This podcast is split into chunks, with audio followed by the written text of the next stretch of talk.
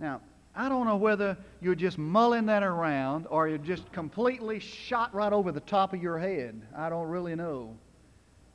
Maybe I need to sit down with you and visit with you after this is over. Do you understand what I'm talking about? You see both sides. You understand that? That James, some say, is just saying, go to the doctor and then pray over him. And others say, James is saying, you go in the name of the Lord and you anoint him with that oil and you pray for God's healing in the process. Now, don't you separate verses 14, verse 15 from verse 14. Would you look now back to the James passage with me? Verses, verse 15, now watch, of, of, of chapter 5. And the prayer, notice, what prayer? The prayer that's there in verse 14. And the prayer offered in faith will do three things. Will restore the one who is sick. I believe it's in the King James, will save the sick. Now you got to look at verses 19 and 20 and notice how that word save is used there. It means those who are straying away, they'll be brought back. They'll be restored. Could it be that if you and I would adhere strictly to the New Testament teaching, that those who had strayed away from the faith might return? Will restore the sick. Then he says, and the Lord will raise him up. And thirdly, his sins will be forgiven. Now, do you know what I don't find in this passage? I don't find a faith healer. I find a spiritual leader of the church. Now, the application is verse 16. Verse 16 is this Therefore, on the basis of what we've seen in the previous verses, therefore, confess your sins to one another and pray for one another so that you may be healed. The effective prayer of a righteous man can accomplish much. I want to give you four things to get down in the application, then I'm through. Number one, confession of sin is healthy. Employ it. Now, notice that the word is confess your sins to one another. It doesn't mean get up in a worship service and hang out the dirty laundry. It means selected one another, but it's healthy.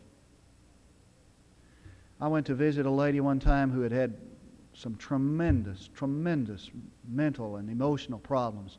She'd been institutionalized. And as I sat and talked with her and visited with her, she'd called me just random call to minister. And I just sensed that part of what she was experiencing was psychosomatic, was a problem that, that she had not really dealt with. I just sensed that talking with her. And so I began to share with her that, right out of this verse, that sometimes, you know, we have so much that we have just suppressed in us, so much guilt, that, that it just, just feeds poison to the whole system. And in a kind of a pitiful way, she said, Is it possible that, that some sin I'd committed would cause this problem in my life? I said, I, I, I'm not saying it does. I, say, I said, In some cases it might.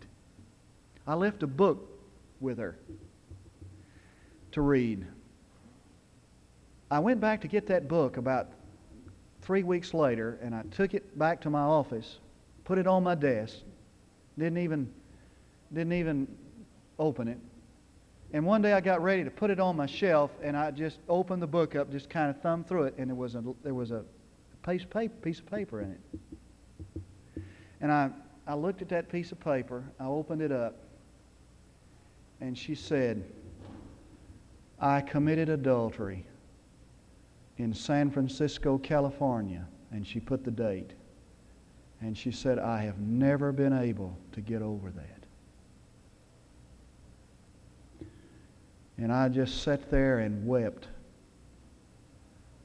because I knew in my heart that that had been feeding death to her mind and emotion for years. Secondly, praying for one another is essential.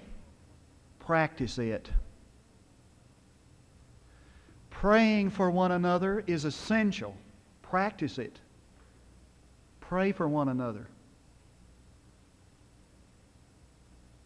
You have a date tonight? Pray for one another before you leave. You have friends? Pray for them. Pray for one another. It's essential, folk. There are some people that are just hanging by their fingernails that are dependent upon your prayer. The effective prayer of a righteous man amounts to much. Three, the use of medical advice and assistance is necessary. Obey it.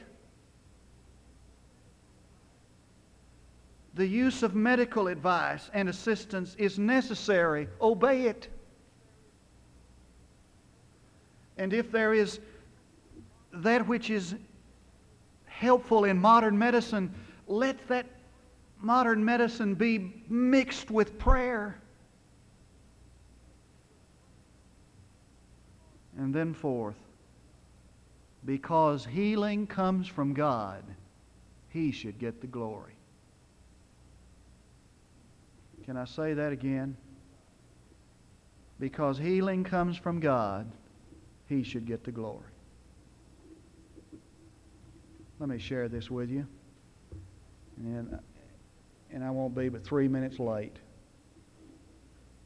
I tell you about, I just got to tell you this. I was back in Tulia this last week, and I was riding around checking the water, uh, irrigation water, with a farmer out there, a friend. And this man's a deacon in the church. He's one of my best friends, a godly man, good man. But he rejects entirely this matter of divine healing. He just can't buy it at all. And we were riding around, and, and he he started asking me, talking to me about it. And I said, Let me tell you what happened. And I told him about Dr. Richards. He's an MD in Tulia that everybody knows there. Course, Larry knew Dr. Richards. Dr. Richards called me one day. He said, Gerald, I want you to pray for me because I'm going into surgery. He said, They've taken a, a knot off of my head and it's malignant and they think it's a nest there, and it, and it feeds all of the lymph glands. And they're going to take the, they're going to operate on me. They'll literally scalp me. And he said they'll take all these glands out. I, that very day, I saw a young man, Jim Dorsey, that some of you know. Uh, I saw him, he was doing his CPE over in the hospital, and I stopped him. I said, Jim, what is that? I named the surgery that he said, Oh, Gerald, that's terrible surgery. He said, When we have that surgery, the radical surgery in Baylor Hospital, he said, When they have it, sometimes they won't even let the wives see their husbands for months. Such a horrible thing. He said they literally take the, their scalp off and just, it's the worst kind. I told Dr. Richard, I said, Doctor, I'm going to come out. I'll come out and be with you. He said, No, you don't need to do that. But I went. I flew out to, to Amarillo High Plains Baptist Hospital. I went in his room. When I went in his room, he was doing his exercises. He's a man of perfect physical specimen. He's about 60 years old. He looks like he's 30. He was doing his push ups on the floor. We sat down and talked. He said, Gerald, I'm scared to death. He said, I know what they're going to do. He said, I know what's involved. He said, I'm scared to death. We talked and prayed. His wife and children came in. He has three marvelous children, godly people.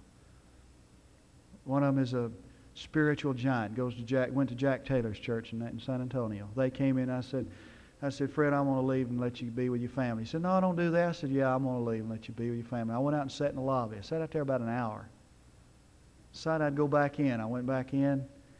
We sat down and talked a little bit. And Ms. Richards said, Gerald, I, is it wrong to pray specifically that they won't have to take out these glands down in his neck? I, I'd like to just pray for that. Is it wrong to pray for that? And I shared with them what I believed about prayer. And I said, why don't we just get down and pray for that specific thing? And we got on our knees in that hospital room. This is an MD, a surgeon, brilliant man. God came down on that place. Folks, I've never been before or since. I've never experienced anything like it. God was there. He visited us. And I prayed that prayer. And when we said amen, he stood up and said, I have been healed. Now that's a physician talking. He said, I have been healed. He said, I'll go into the surgery in a little while, but it won't, there won't be any, it won't be necessary. I have been healed. And, we, and they started hugging each other, and they started rejoicing, and they cried, and they wept, and they thanked God. I walked out of that hospital, got on a plane, came back to Fort Worth. I didn't even stay for the surgery. About two hours after I got back home, son called me and said, Gerald, wherever you go, whatever you do, I want you to give this testimony that God healed my dad. Because when they went back there, even though they found in the biopsy malignancy, when they did the surgery, there was no malignancy. Just a minor surgery.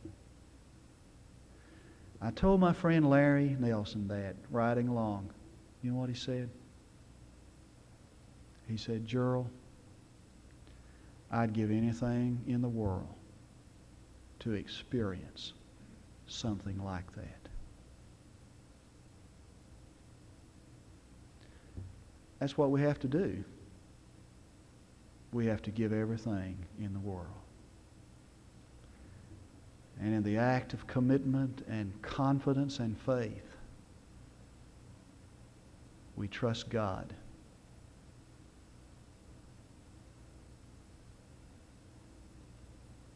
Join me in prayer.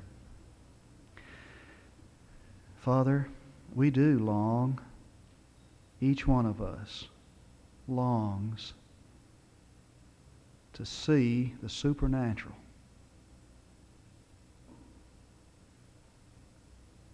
Each one of us longs to see more than just the norm human accomplishment. Lord, we're almost afraid to say, have your way.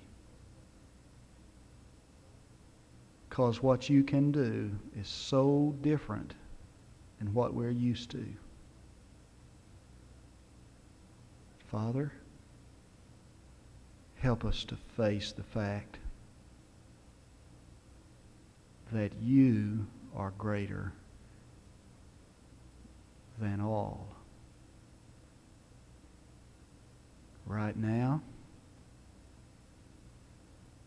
in the name of Jesus, we pray for the sick. Pray for Paul Oliver. In the name of our Lord.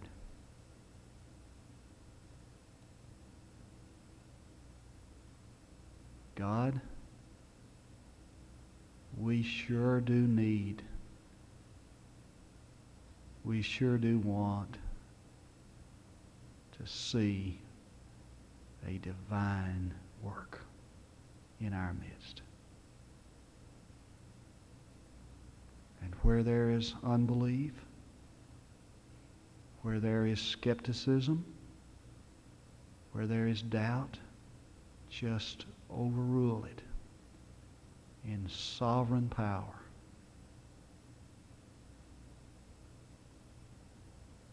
I pray for it. I ask for it as a son asks his father.